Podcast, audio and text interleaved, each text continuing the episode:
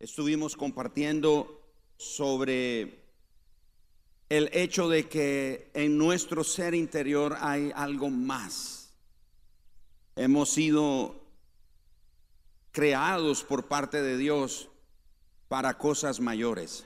Aún Jesús, cuando estaba despidiéndose de sus discípulos, o previo a ese momento cuando él iba a ascender, Jesús habló a sus discípulos de que ellos harían cosas mayores, iban a hacer cosas más grandes.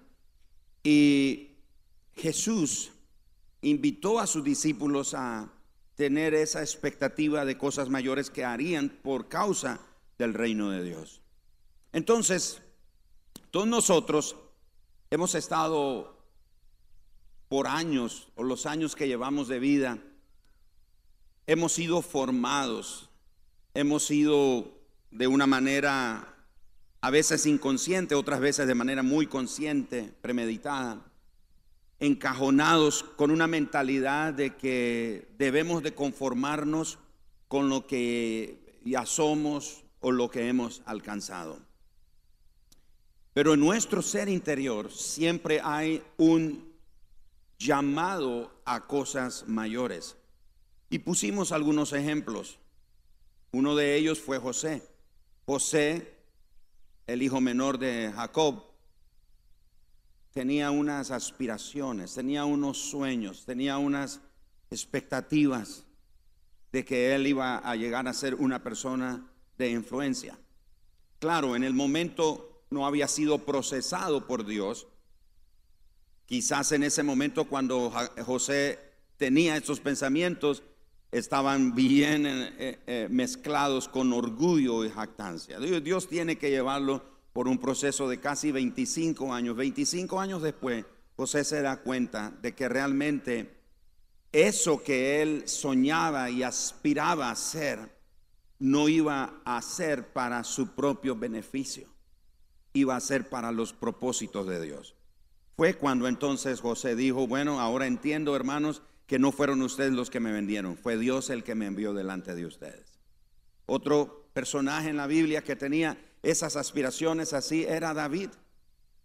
David sentía que no estaba quejándose, no estaba siendo malagradecido el ser pastor de ovejas, cuidando las ovejas de su papá.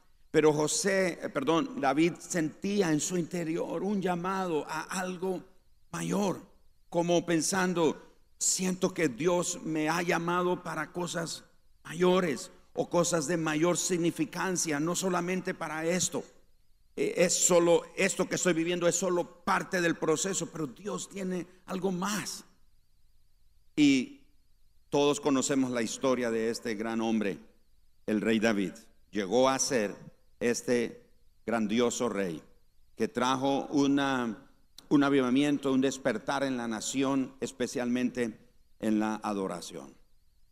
Y así encontramos en las escrituras muchos otros personajes, Nehemías, la misma Esther, personajes que fueron descubriendo que sus vidas estaban diseñadas por parte de Dios para cosas que en el momento no las entendían, pero que estaban puestas en el interior de ellos. Y la Biblia nos dice al respecto en el Salmos capítulo 139, si me acompañan por favor. Salmo 139, oh Jehová, tú me has examinado y conocido. Tú has conocido mis, mi sentarme y mi levantarme. Has entendido desde lejos mis pensamientos. Has escudriñado mi andar y mi reposo, y todos mis caminos te son conocidos pues aún no está la palabra en mi lengua. Y he aquí, oh Jehová, tú la sabes toda. Detrás y delante me rodeaste y sobre mí pusiste tu mano. Tal conocimiento es demasiado maravilloso para mí. Alto es, no lo puedo comprender. ¿A dónde me iré de tu espíritu? ¿Y a dónde huiré de tu presencia? Si subiere a los cielos, ahí estás tú. Y si en el Seol hiciere mi estrado, he aquí, ahí tú estás. Si tomare las alas del alba y habitare en el extremo del mar, aún ahí me guiará tu mano y me asirá tu diestra. Si dijere, ciertamente las tinieblas me encubrirán, Aún la noche resplandecerá alrededor de mí. Aún las tinieblas no encubren de ti. Y la noche resplandece como el día. Lo mismo te son las tinieblas que la luz. Ahora note esto, porque tú formaste mis entrañas, tú me hiciste en el vientre de mi madre. Te alabaré porque formidables, maravillosas son tus obras. Estoy maravillado y mi alma lo sabe muy bien. No fue encubierto de ti mi cuerpo, bien que en oculto fui formado y entretejido en lo más profundo de la tierra. Mi embrión vieron tus ojos y en tu libro estaban escritas todas aquellas cosas que fueron luego formadas, sin faltar una de ellas. Cuán preciosos me son, oh Dios, tus pensamientos, cuán grande es la suma de ellos. Si los enumero, se multiplican más que la arena. Despierto y aún estoy contigo. El salmista a través de este salmo está tratando de describir la omnisciencia de Dios, el conocimiento previo que Dios tiene de todas las cosas. Y dice que el embrión de él vieron los ojos del Señor, pero hace referencia a un libro, noten. Dice, en tu libro estaban escritas todas aquellas cosas que luego fueron formadas. Ahora, esas cosas a las que se refiere el salmista son a las cosas de su vida. Es al propósito de Dios para la vida de él. Y dice, hay otra versión que me gusta que dice que todos mis días, me gusta esa versión porque dice, todos mis días fueron hechos, ya eran antes de que fueran creados. Y si todos mis días, todo lo que tú planeaste para mi vida, ya era antes de que fueran creados, porque ya estaban plasmados y escritos en tu libro. Así que les he estado animando durante estos tres domingos pasados sobre ponernos en la brecha, poner nuestra vida a la voluntad de Dios y decir, Señor, ¿qué es lo que quieres que haga con mi vida. Porque lo que usted y yo estamos haciendo hoy no es suficiente. Hay más para lo que Dios lo diseñó. Hay más para lo que Dios puso en el propósito de Él para tu vida. Y todos debemos de saber que todo lo que Dios diseñó tiene que ser para la gloria de su nombre. No es para que nosotros nos jactemos, tiene que ser para la gloria de su nombre.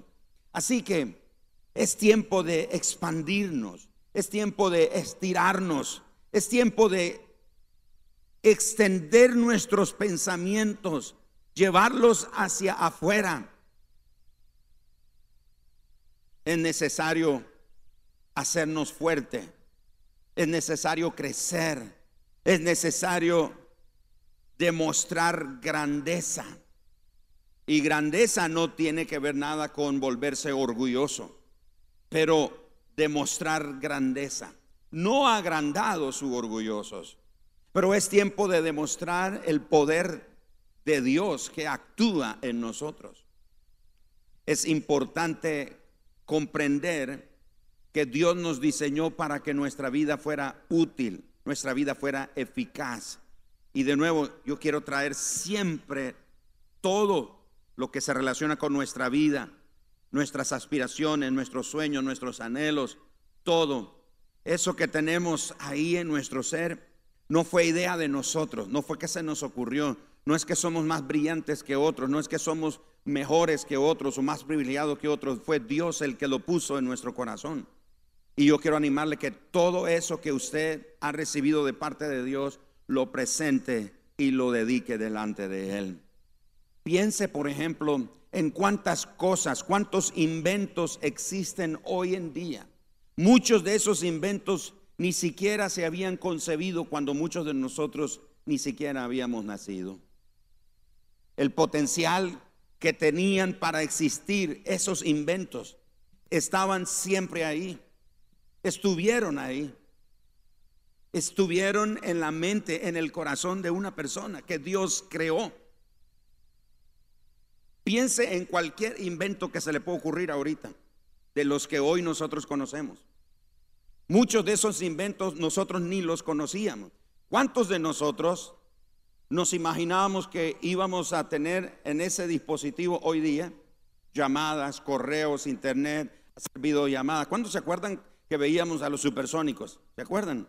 Y los supersónicos ya tenían, fíjense ustedes, los supersónicos ya tenían videollamadas. Tenían consultas médicas por videollamadas. Y veíamos eso como una caricatura. Pero ¿sabía usted que esas ideas estaban en la mente de alguien? Dios puso esas ideas. Todos los inventos que hoy nosotros vemos, todo lo que se ha diseñado, ya existían. Dios las había preparado, pero Dios se las confió a alguien, las sembró como una semilla en el corazón de una persona. Y esa persona soñó, tenía un sueño, tenía una aspiración. Tenía una idea y la compartía con alguien y la gente está loco. ¿Qué, locura? Deja de estar soñando esas cosas. Deja de estar, ya, volvé a la realidad. Poner los pies sobre la tierra. Pero esa gente fue personas que no se dieron por vencidas. Así que mis amados hermanos, los inventos, todo lo que hoy nosotros vemos, ya existía. Estaba por algún lado. Y le voy a decir algo, hay cosas que todavía no han sido inventadas que están ahí, en algún lado. Y cuando digo en algún lado, me refiero, están en la mente o en el corazón de alguna persona. Un ejemplo, Gutenberg, ¿se acuerdan? Él vio una máquina que podía imprimir páginas de textos en masa y él inventó la imprenta. Así que nuestro viaje hacia la visión de lo que Dios tiene para nosotros no es diferente. Dios le creó con la materia prima que usted necesita para alcanzar ese propósito que Dios sembró en su vida. Quizás lo que hoy le hace falta es un diseño para darle forma a la visión que Dios le ha puesto. Pero dice la escritura, acabamos de leer en el Salmo 139, que en el libro de Dios estaban escritas todas esas cosas sin faltar una de ellas. O todos los que estamos aquí tenemos el potencial de parte de Dios para crear, para ser creativos, para diseñar, para visionar eso que Dios ha puesto en nosotros. Esa idea no levante la mano, pero ¿cuántos de los que están aquí andan con una idea? Tienen una idea, tienen una idea, y ahí está esa idea, ahí está esa idea. Y lo comparte con su esposa, lo comparte con sus hijos, lo comparte con un amigo, y uno que otro se le ríe, uno que otro le dice, no, eso no va a funcionar. Aquí no, en Nicaragua eso no funciona. No, te tienes que ir a otro lado, no, eso no funciona. Pero tú andas con la idea, andas con la idea. Esa idea no es tuya. Esa idea es de Dios. Esa visión es de Dios. Fue Dios el que la plantó en tu mente y en tu corazón. Así que siempre que usted sea tentado a, a pensar que es incapaz, recuerde que lo que necesita ya está dentro de usted. Ya Dios lo puso. ¿Ha notado también que los inventos se nutren de otros inventos? Cuando se inventa algo nuevo, alguien se inspira mediante ese invento para hacer algo nuevo, otro invento. Hoy casi todos tienen un dispositivo electrónico, desde los niños hasta las abuelas. Todos tienen un dispositivo. Yo a veces estoy en el semáforo haciendo fila y veo los señores que venden agua helada y frutas y cosas en el mercado, eh, ahí en los semáforos, y los veo sacar su teléfono. Otros los veo haciéndose selfies. O sea, ahora todo el mundo, es más, hace un par de meses estaba viajando en el interior del país íbamos ahí en un carro, una camioneta y en, una trocha y brincaba esa camioneta. Y en el camino nos encontramos unos señores que venían en sus 4x4, o sea, en unos caballos. Ahí. Y uno de ellos venía hablando. ¿Se acuerdan, hermano, hermana Marcia y hermano Orlando? Fuimos allá a la casa de la hermana, a los padres de la hermana, ¿cómo se llama? María Luisa, allá por la gateada. Y tenemos una foto ahí. Estamos ahí tomándonos una foto y vimos un señor en su caballo hablando por teléfono. ahí en la montaña. Pero no se quedó ahí. Alguien vio ese teléfono y dice, mm, le puedo agregar unos AirPods.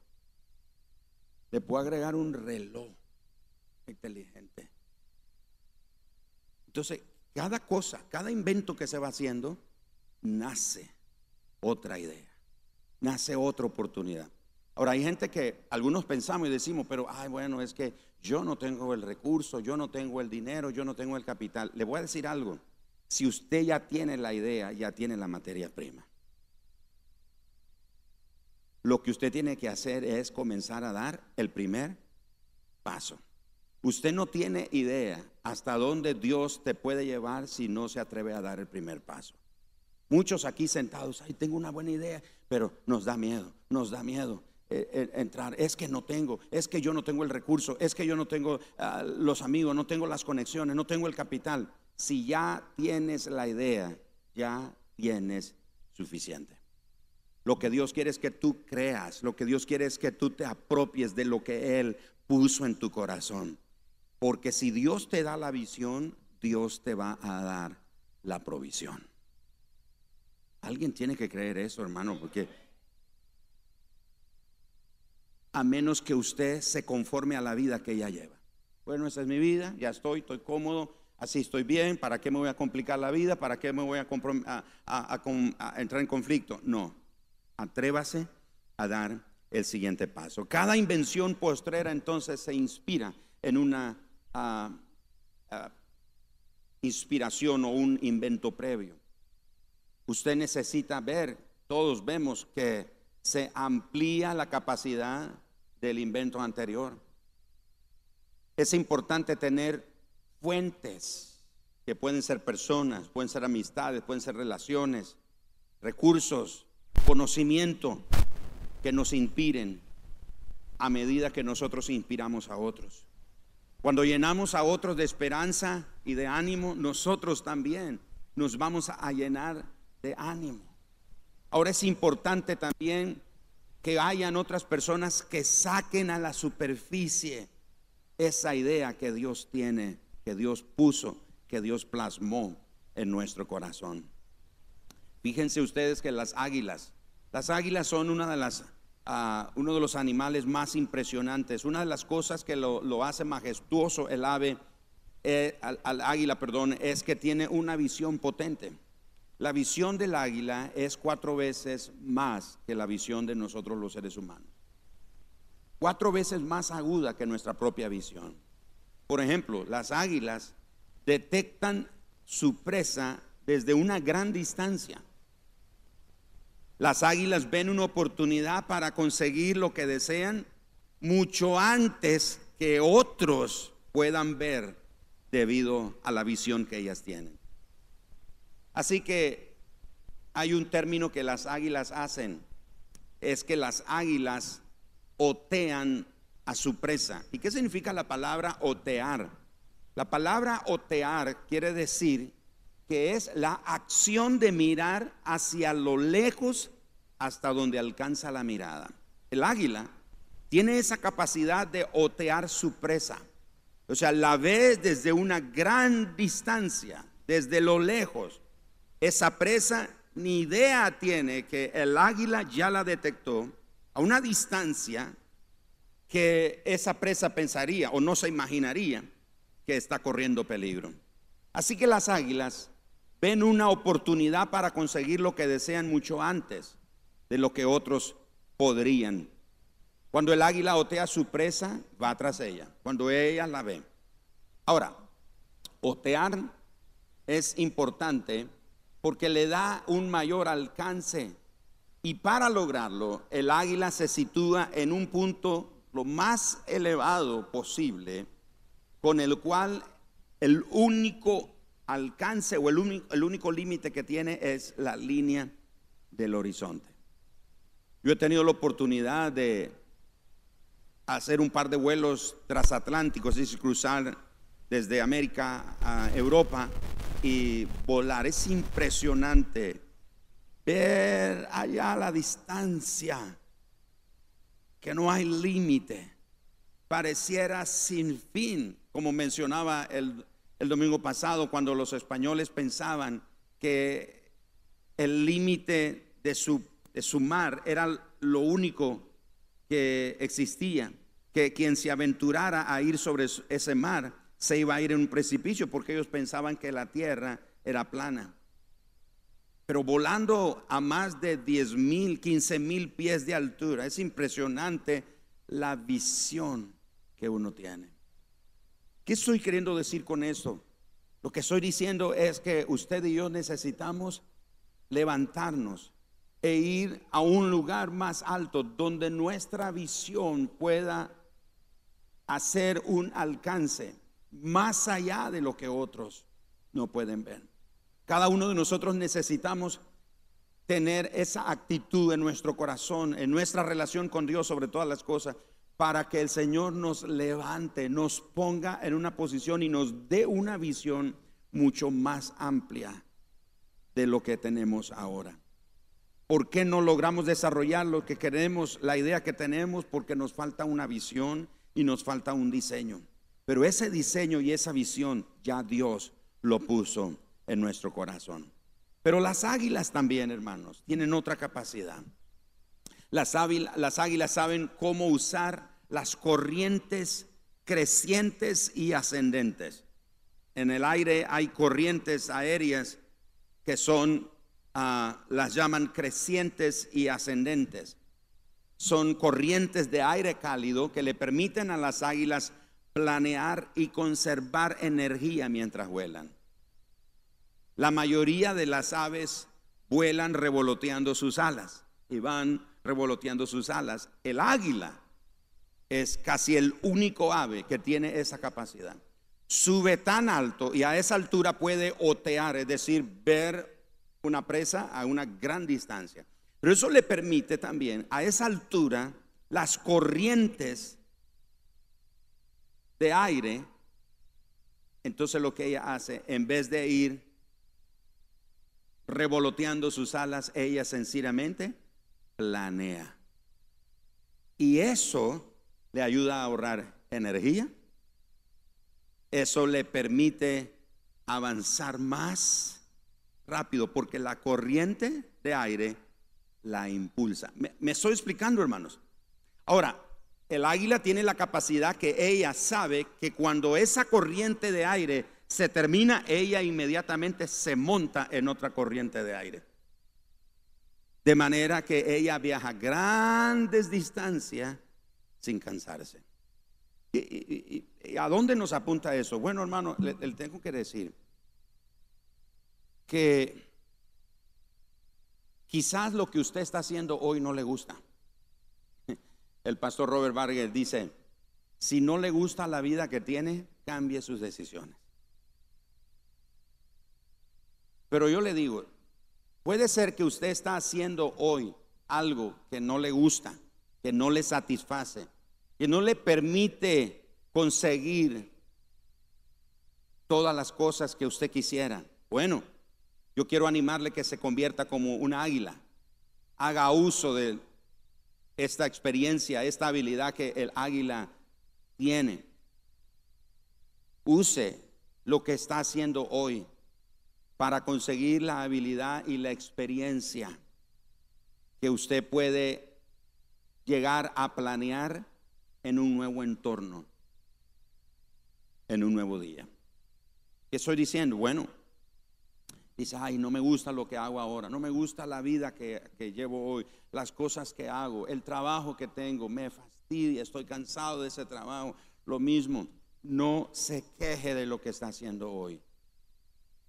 Planee sobre ese corriente de aire, porque cuando usted está planeando sobre esa corriente de aire, usted está adquiriendo habilidad, capacidad, experiencia. Y cuando llegue el momento indicado, el Señor te lo va a mostrar, es el momento de cambiar a otra corriente de aire. Entonces no se queje de lo que está haciendo hoy.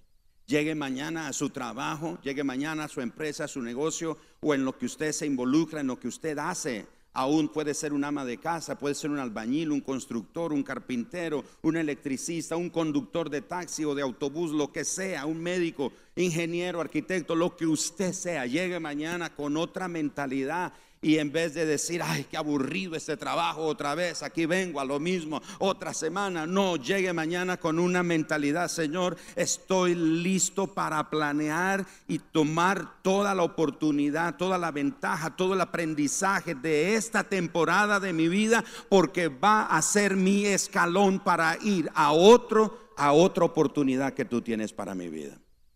Muchos siguen en el mismo punto de su vida porque solo son quejarse, quejarse, quejarse, quejarse, quejarse. Es una vida de queja. Deberían de llamarse lamentaciones. ¿Cómo se llama? Me llamo Joyce. Gozo. No cambies el nombre.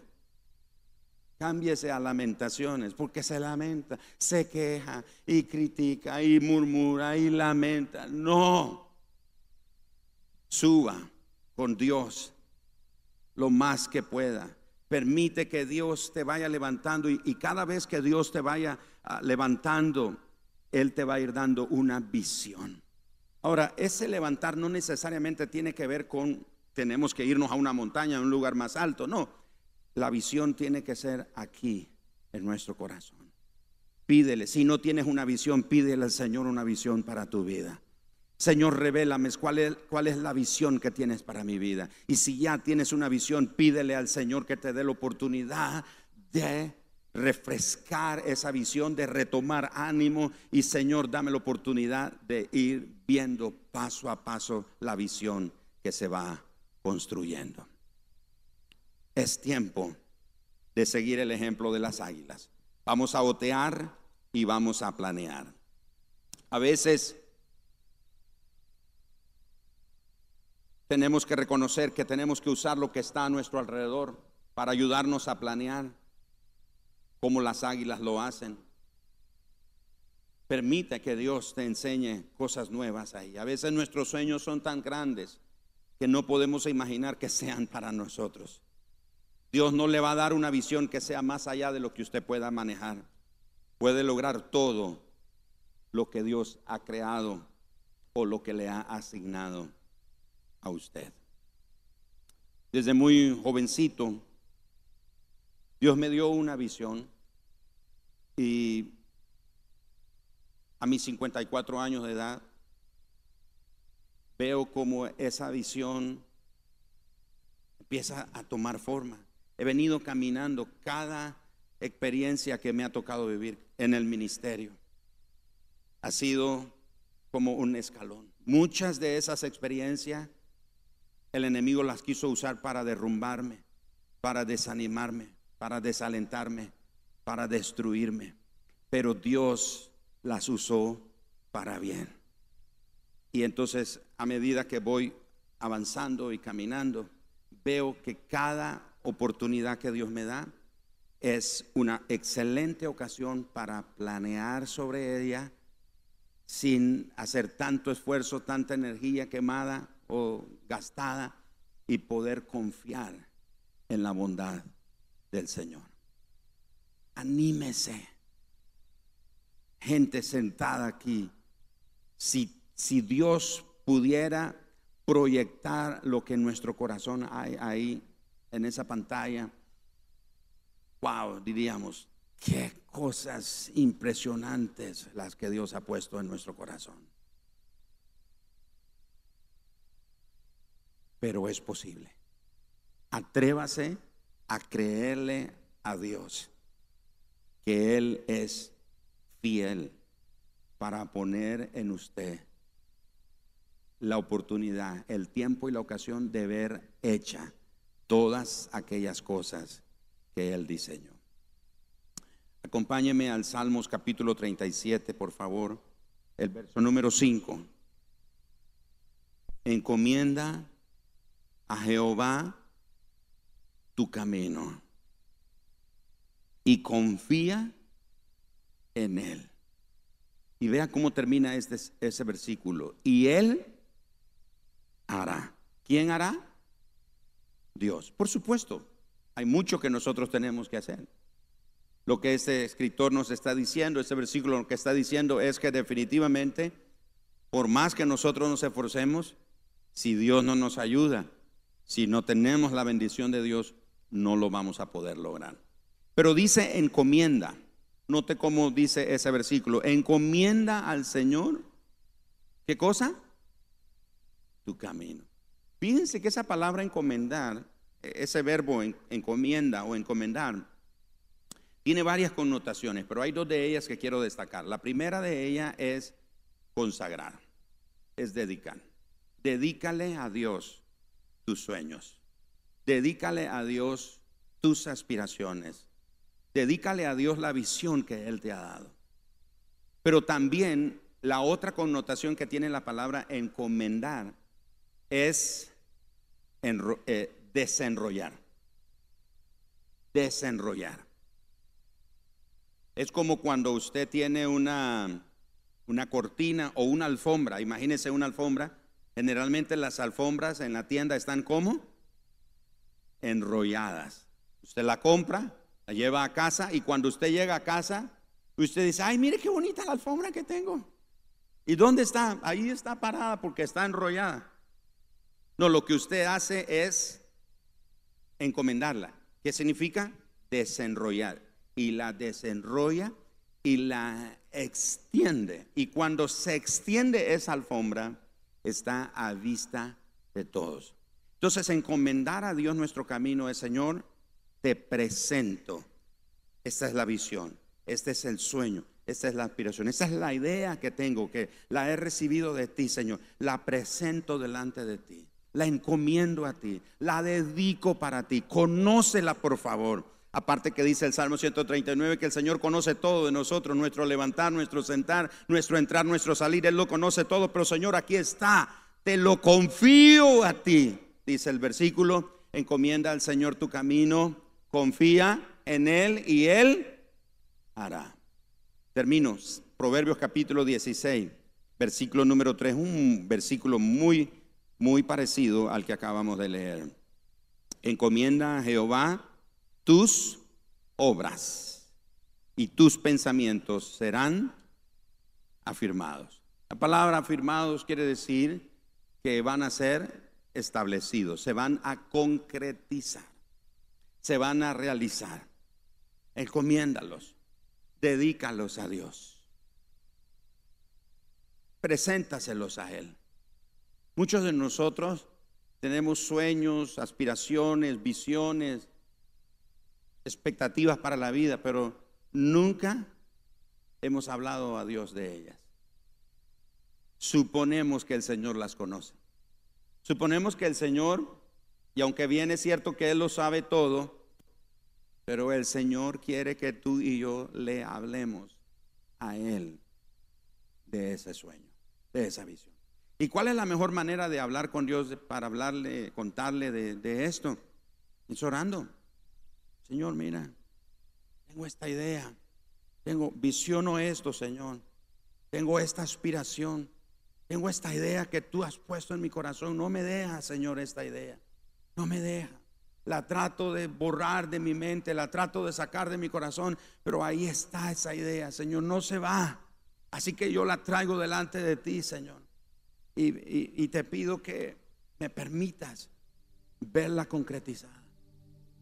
Yo espero que este sea un año donde para todos nosotros que estamos aquí, que tenemos un sueño, una idea, una visión, sea un año donde podamos ver concretizada la visión que Dios tiene para nosotros. La Biblia dice en el Proverbios que el pueblo sin visión perece. Otra versión dice, el pueblo sin visión se desenfrena. Necesitas una visión. Ah, estoy aburrido de la vida que llevo. Estoy cansado de lo mismo todos los días. Necesitas una visión. Y si tienes una visión y te has sentido desgastado, pídele al Señor que renueve la visión, que renueve tus fuerzas, que te dé nuevas aspiraciones y nuevos anhelos. Comencé el primer domingo de este año hablando de que estamos de este lado. Jesús le dijo a sus discípulos, pasemos al otro lado. Allá al otro lado es donde se concretan los sueños, las metas, los anhelos. Yo espero que con el favor, con la ayuda, con la gracia del Señor, todos lleguemos a este lado. Todos tenemos la expectativa de llegar al otro lado, ¿no es cierto? Todos. Terminar el año. Yo espero que cuando termine este año y hagas un recuento de tu vida, tú puedas sumar muchas cosas nuevas que sucedieron. Muchas cosas nuevas que ocurrieron. Cuánto avanzaste, cuánto creciste, cuán cerca se va concretizando una visión. No es de la noche a la mañana, hermanos. Algunos queremos que Dios nos dé visiones, sueños, anhelos, ideas tipo Maruchan. ¿Cómo son las Maruchan? Están pre-cocidas. Usted solo le aplica agua, lo mete en el microondas y el microondas, ¿cuántos minutos se le da? ¿Cuánto? Tres minutos. Tres minutos. Listo, abre el microondas y mm, a disfrutar su, mejor ni le digo de qué está hecho. No coma esas cosas, hermano. Pero bueno, que Dios lo bendiga. Pero usted agarra su, su, ¿cómo se llama? Su sopita y mm, la disfruta. Muchos queremos que Dios haga las cosas así en nuestra vida, tipo microondas, rápido. Ya, Señor, yo lo quiero, ya. No, no, no, no. José tenía una aspiración, le tomó 25 años. Abraham le dijo, Abraham te voy a dar un hijo, le dijo Dios. Tenía 75 años cuando Dios le prometió a Abraham un hijo. Pasaron 25 años hasta que se cumplió la idea de Dios. ¿Qué te ha dicho Dios a tu vida? ¿Qué te ha dicho Dios para este año? ¿Qué te ha dicho Dios para tu futuro? ¿Qué expectativa tienes? ¿Qué es lo que estás aspirando? ¿Más de lo mismo?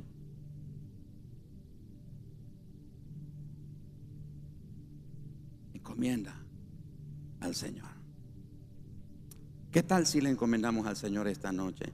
Esta mañana, perdón, que veo tantas luces aquí que se me hace que estoy de noche. encomendámosle al Señor. ¿Qué le parece si nos ponemos en pie? Y yo no sé si alguien, yo dije el primer domingo, el último domingo voy a orar por esos sueños. Trae una maqueta, trae un dibujo, trae no sé qué. No sé si alguien trajo algo esta mañana. No sé si el otro día hablé con, no sé si fue con el hermano uh, Pavón de una empresa de buses. Yo no sé si habrá venido el hermano Pavón. Ahí está. No sé si trajo los busitos. Dice, pues traiga unos busitos, cómprese unos buses y los va a poner aquí en fila. Ahora usted dice, pastor, pero es que esas son cosas locas. Son los locos los que le atreven, se atreven a creerle a Dios. Son los raros, son los inquietos los que le creen a Dios. Pero esos raros, esos locos, esos inquietos deben de saber que todo lo que Dios quiere hacer debe ser para la gloria de su nombre. Que sirva para los propósitos de Dios. Que sirva para extender el reino de Dios. Que sirva para alcanzar vida. Que sirva para ayudar a los necesitados. Que sirva para que el Evangelio continúe siendo proclamado. Pero sobre todo, que sirva para que la gente conozca que solo hay un Dios y es Él. Vamos a encomendar. Padre, y le animo, levante en esta manera sus manos. Si usted tiene un sueño, si tienes una visión, una idea, encomiéndalo al Señor. Levanta ahí sus manos, Padre, te encomendamos, te entregamos, te confiamos estas ideas. Las consagramos para ti. Las exponemos delante de ti. Míralas, Señor. No tenemos todos los recursos, no tenemos todas las las oportunidades o las posibilidades. Pareciera todo estar en contra, Señor, pero está en mí. Tú lo pusiste, tú lo plantaste, tú lo sembraste. Así que, Señor, hoy lo dedico a ti. Señor, este es un año donde voy a ver la bondad tuya en mi vida.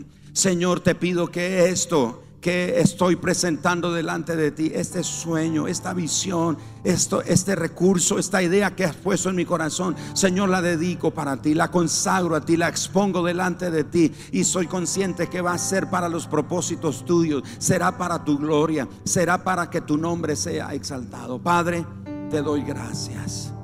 Dedicamos, consagramos, entregamos todo esto para ti que este sea un año de la bondad tuya. En el nombre de Jesús. Amén.